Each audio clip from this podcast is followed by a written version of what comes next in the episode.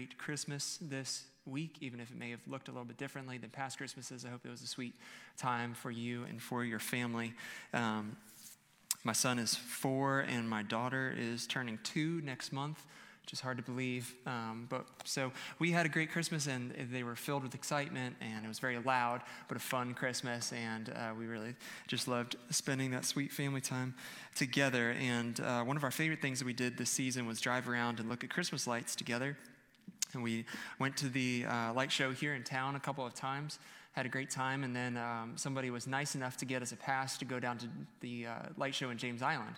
So we drove down there, and uh, we were all excited and then sat in traffic for what felt like a whole another year and then we finally uh, were pulling up closer to the entrance and we were about to go in and there was a sign on the side of the road and uh, my son from the back seat was like, Dad, do you know what that sign means? I think we have a picture of it here that we can show up on the slides. And my son was like, Do you know what that means? I was like, Oh, yeah, I do, but uh, what do you think it means? He's like, Well, it means you have to be careful because up ahead there could be flying reindeer, and we don't want the car to get hit by flying reindeer up ahead. And I was like, Okay, yeah, sure, I'll watch out for those. And then we pulled in through the entrance and we started going through the light show, and there was reindeer lit up all around us. He was like, See, I told you, Dad, you have to be careful they were coming and they told you. It's like, good one, son. Um, he always keeps me laughing because he always says the most unexpected things. And this year, has been filled with the unexpected, right? Uh, we never imagined that 2020 would look the way that it did when we celebrated New Year's last year, um, but it sh- truly has been an unexpected year. It seems like uh, a decade ago, but uh, early this year in January, Pastor Charlie laid out the vision and the challenge for our church in 2020, and that was Who's Your One for 100?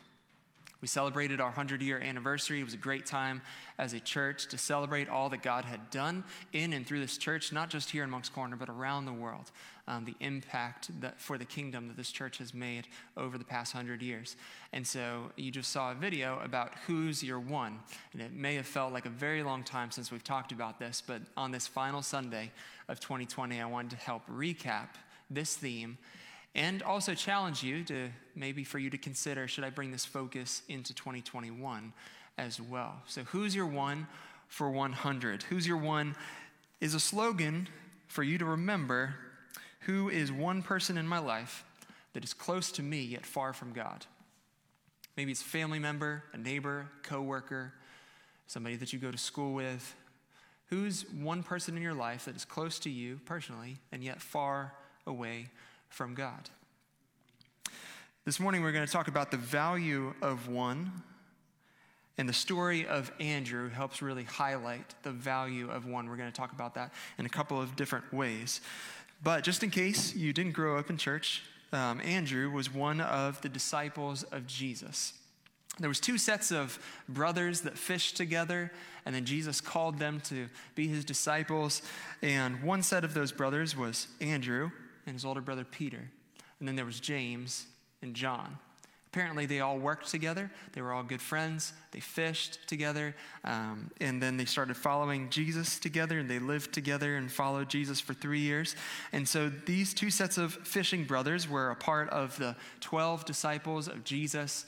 And so these men got to live with Jesus and learn from him and watch how he reacted to everything, listen to how he prayed, uh, see the miracles that he did. But within these 12 disciples, there was an even uh, more special group, and there was this inner three.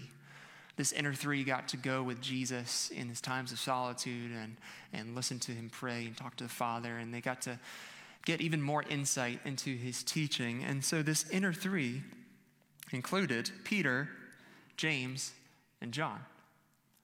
And so, two sets of brothers that fished together, worked together, lived together, were called to follow Jesus.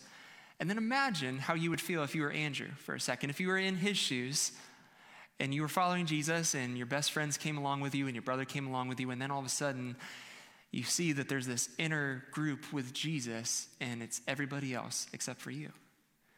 You may be disappointed. You may feel left out. You may feel like, am I, more, am I uh, insignificant? Am I not as valuable as my brother or my friends? What, what's the deal with this, Jesus? And then, even after Jesus would leave, uh, Peter would be left as a leader of the disciples.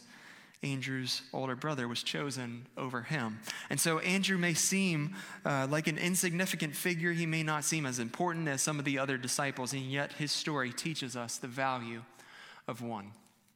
So let's start together in John chapter 1. Let's read verses 35 through 42. It says, The next day, again, John was standing with two of his disciples, and he looked at Jesus as he walked by, and he said, Behold, the Lamb of God just as we just sang, Behold the Lamb of God. John says this, and then in verse 37 it says, The two disciples heard him say this, and they followed Jesus. Jesus turned and saw them following and said to them, What are you seeking? And they said to him, Rabbi, which means teacher, where are you staying? And he said to them, Come, and you will see. So they came and they saw where he was staying, and they stayed with him that day, for it was about the tenth hour. One of the two who heard John speak and followed Jesus was Andrew, Simon Peter's brother. Verse 41 says, He first found his own brother Simon and said to him, We have found the Messiah, which means Christ. And he brought him to Jesus. And Jesus looked at him and said, You are Simon, the son of John, and you shall be called Cephas, which means Peter. Let's pray together. Father, we thank you for this opportunity to come together as a church and meet in person and worship you as you deserve. Father, I pray that this morning that you would give us ears to hear whatever you want to say. Give us hearts to accept the challenges that you may lay before us, and God, give us hands to be obedient. Father, I pray for those that have walked in here this morning with all kinds of different feelings and baggage that they've carried in from a difficult 2020. And Father, if there's one in here that feels insignificant and they feel like they can relate to Andrew in this story, Father, I pray that you would remind them this morning of your great love. If there's one in here that is wondering why things are the way that they are in their life, Father, I pray that you would show them your purposes and your plans for them. Father, if there's some in here that are feeling disappointed because of plans that have been ruined this year, or maybe goals that haven't been met personally or professionally, Father, please remind them of your sovereignty this morning, that you are in control of every detail in this universe and in our lives.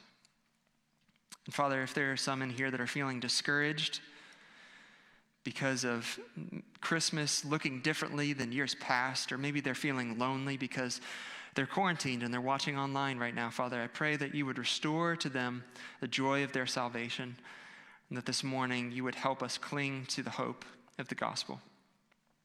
Father, we thank you for Jesus. And we pray this all in his name. Amen. All right, so Andrew's story shows us the value of one. And our first point this morning is this is that there's value in one invitation. There's value in one invitation. In verse 36, it says that Andrew was a disciple of John the Baptist. So before Jesus comes onto the scene, John is at a river. He's baptizing people, he's calling people to repent of their sin, and apparently Andrew is there helping. He's one of the disciples of John the Baptist. And then as Jesus comes along and walks alongside them, John points and says, Behold the Lamb of God. This is the Christ. This is the Messiah, the one that we've been waiting for. He's here. And Andrew hears John say that, sees Jesus, and runs after Jesus and starts to talk to him and figure out who are you? Where are you from? Where are you staying? Where are you going? Can I be with you? And so Andrew leaves John the Baptist and begins to follow after Jesus. And the first thing the scripture says that he does is what? You would think, after all these years of waiting, and finally Jesus is here, you would think that he would not want to leave his side, that he would just want to be with this Jesus. Well, guess what? The first thing that he does is he turns around and he runs away and he runs toward the person whom he loves most, the person that he is closest with, his brother, Peter.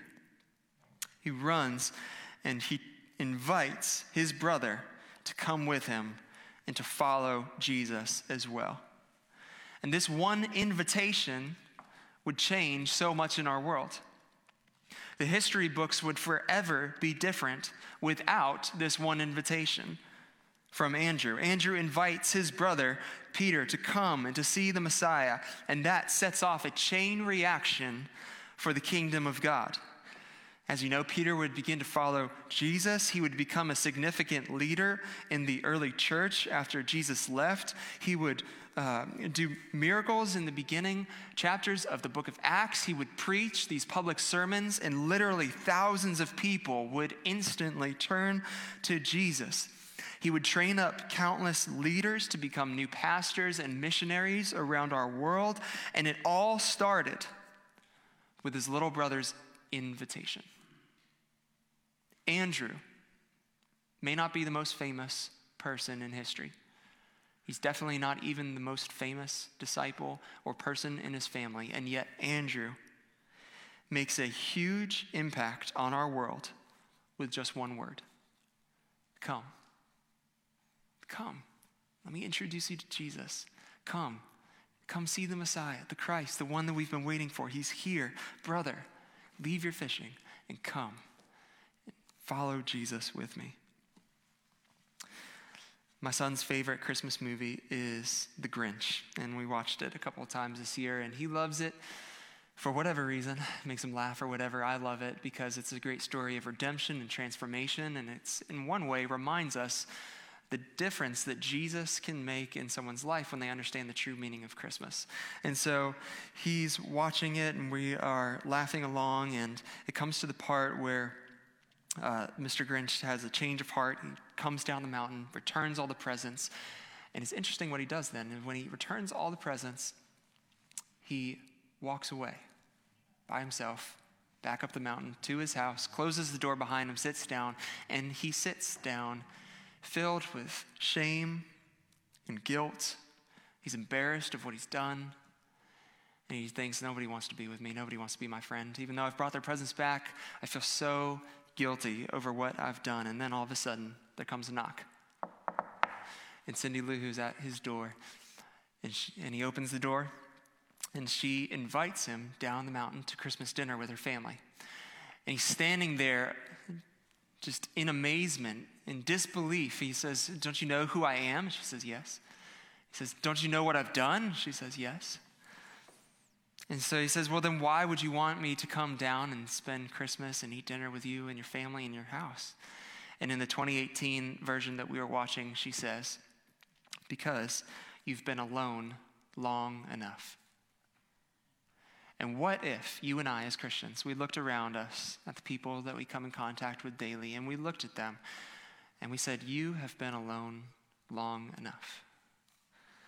What if we looked at them with new perspective, new care, new love. We said, You have been alone without Jesus long enough. See, there's power in one invitation. And so, what if in 2021, just like Andrew went and chased down his brother, what if you and I said to someone this coming year, Come, come? What if you invited somebody to come to church with you? What if you invited somebody to come to your Sunday school class with you? What if you invited somebody to sit down over coffee or over a meal and just read a passage of the Bible and pray with them? Talk about spiritual things. Talk about the difference that Jesus has made in your life. What if God is calling you next year to invite somebody new into your life? To intentionally start a new friendship with someone for the purpose of inviting them to Jesus, to show them the same love that Christ has shown to you. There's value in one invitation. There's also value in one introduction. It's our second point for us this morning. There's value in one introduction. And so, Andrew is kind of a behind the scenes guy. He doesn't pop up often, but there's a couple of different stories where he does. And so, the next story where we see Andrew make an appearance is in John chapter 12. It says in John 12, verse 20 Now among those who went up to worship at the feast were some Greeks. So these came to Philip, who was from Bethsaida in Galilee, and asked him, Sir, we wish to see Jesus. Verse 22 says, Philip went and told Andrew, and Andrew and Philip went and told Jesus. So the next time we see Andrew pop up. Jesus is ministering to some Jews, which is normal up until this time.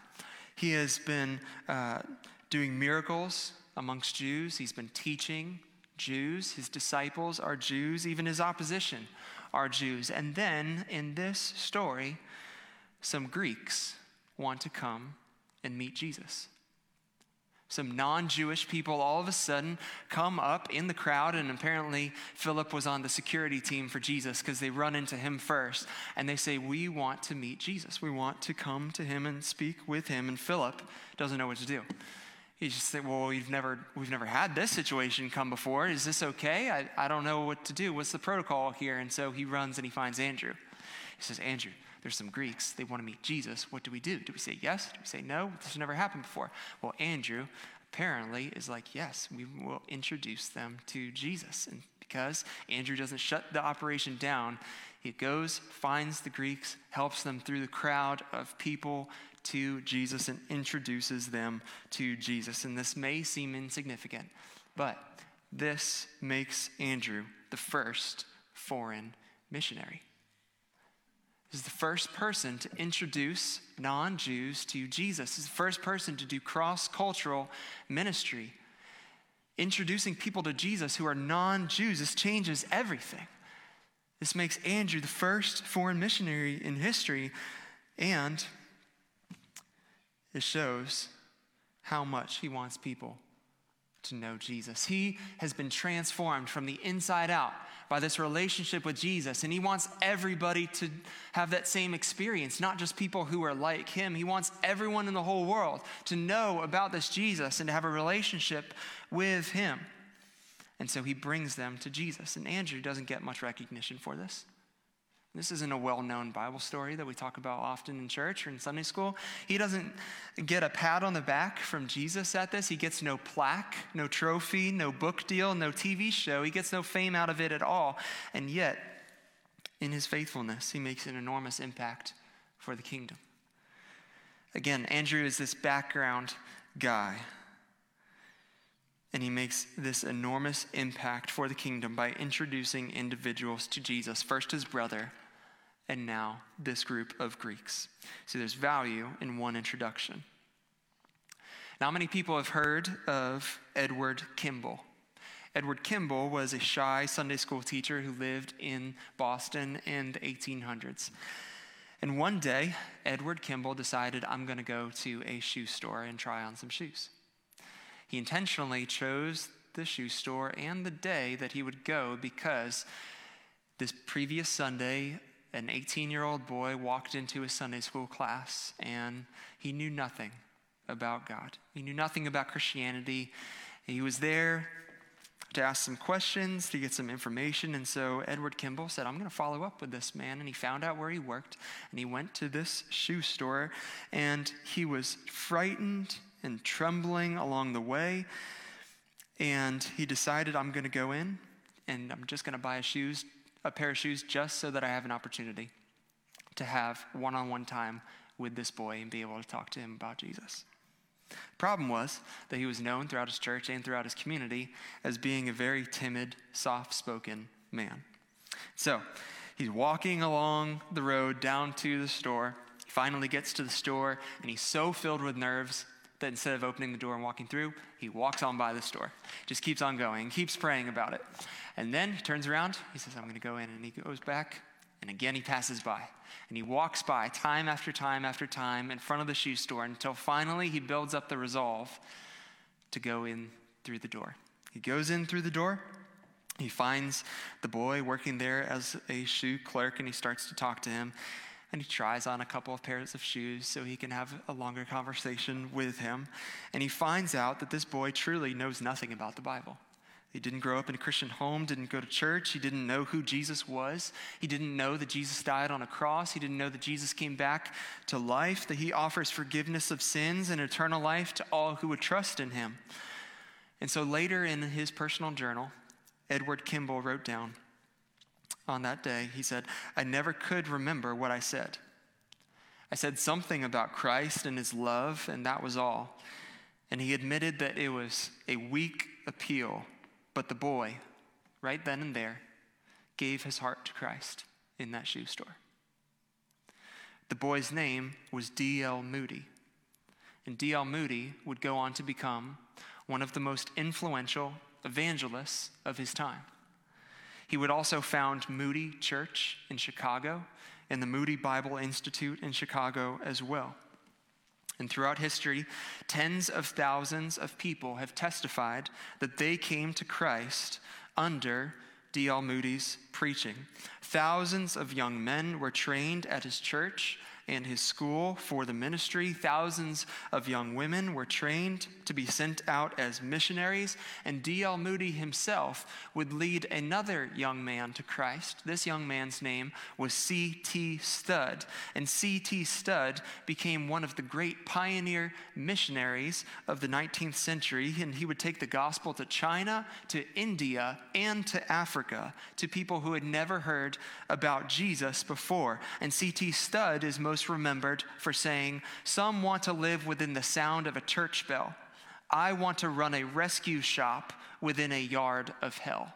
C.T. Studd would become one of the most influential missionaries of his time. And this great chain reaction of hundreds of thousands of people coming to Christ and thousands of people around the world hearing about Jesus for the very first time all began with one shy Sunday school teacher in a shoe store introducing a teenager to Jesus the best that he could.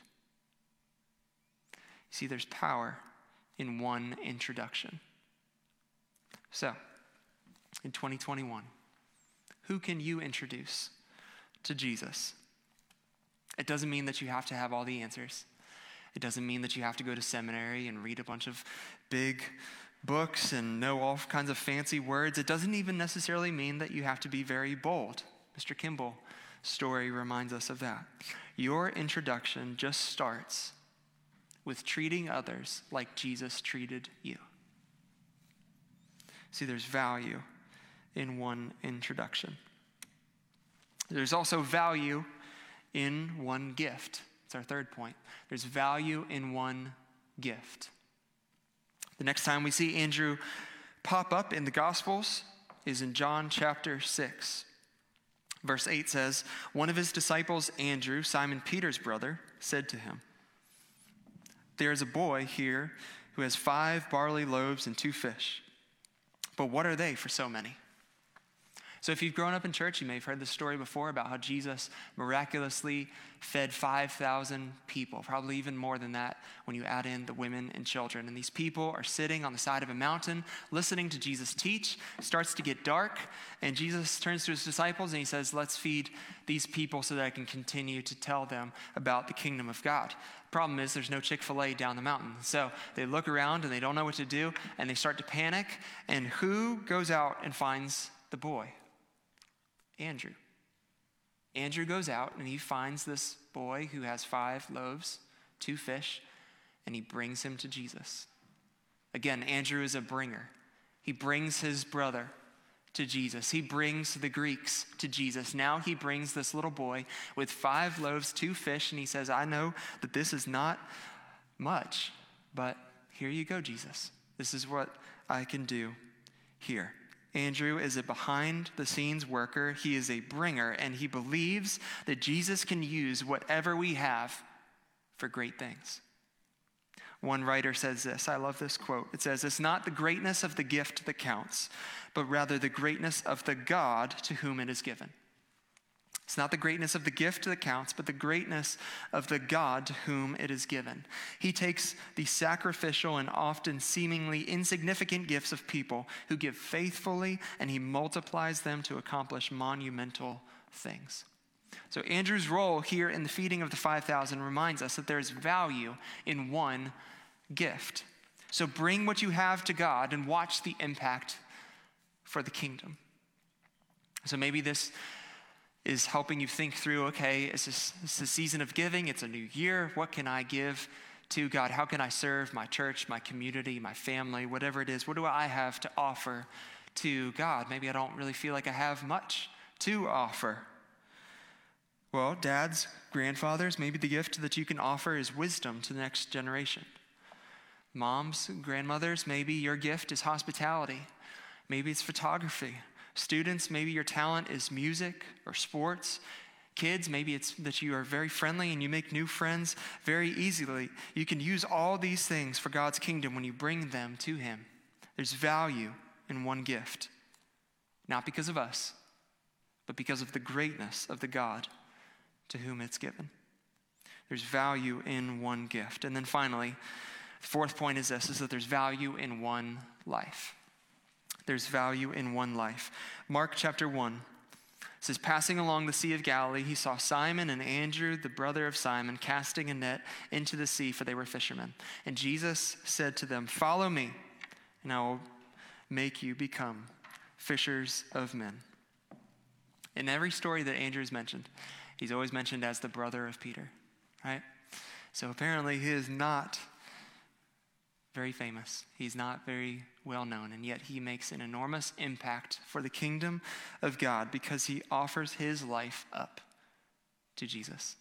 He goes from becoming a fisher of fish to a fisher of people. And tradition says that after Jesus ascended into heaven, the disciples scattered throughout the earth.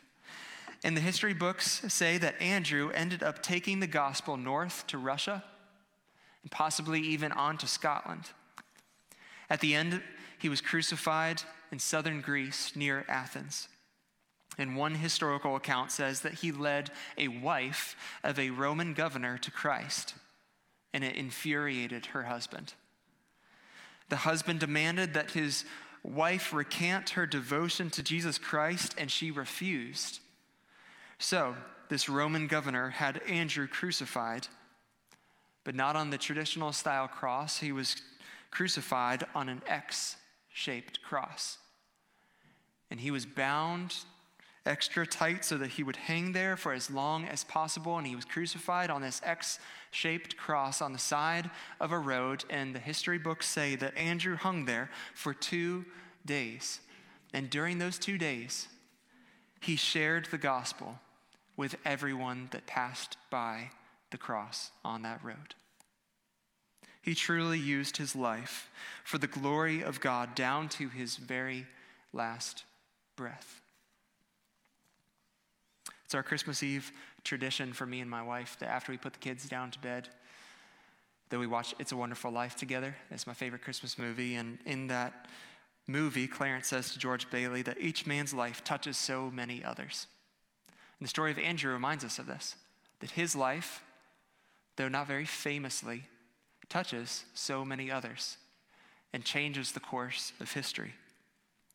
So, there is value in one life, and you may never make it into the history books. Yet, there is still value in your life, and you can make an incredible eternal impact for the kingdom when you are faithful to Jesus and when you are bold like Andrew.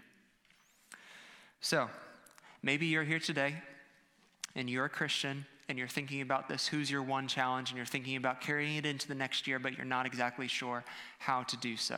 I have some slides that may be of some help. First, you need to identify who is your one. So maybe it's a family member, maybe um, it's a cousin, uh, um, an uncle, somebody in your family that, uh, that you can identify as your one. Maybe it's a friend uh, who is it that you call, that you share your most exciting news with immediately? Who do you go to? Maybe that can be your one uh, for 2021, or maybe it's a neighbor, maybe somebody down the street or somebody next door to you. God's placed you strategically in this neighborhood for his purposes. Maybe you need to identify one of your neighbors as your one.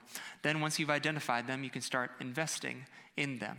I think we might have some slides with some pictures for that. Some ways to start investing in them. Maybe you start asking them about, hey, how can I pray for you?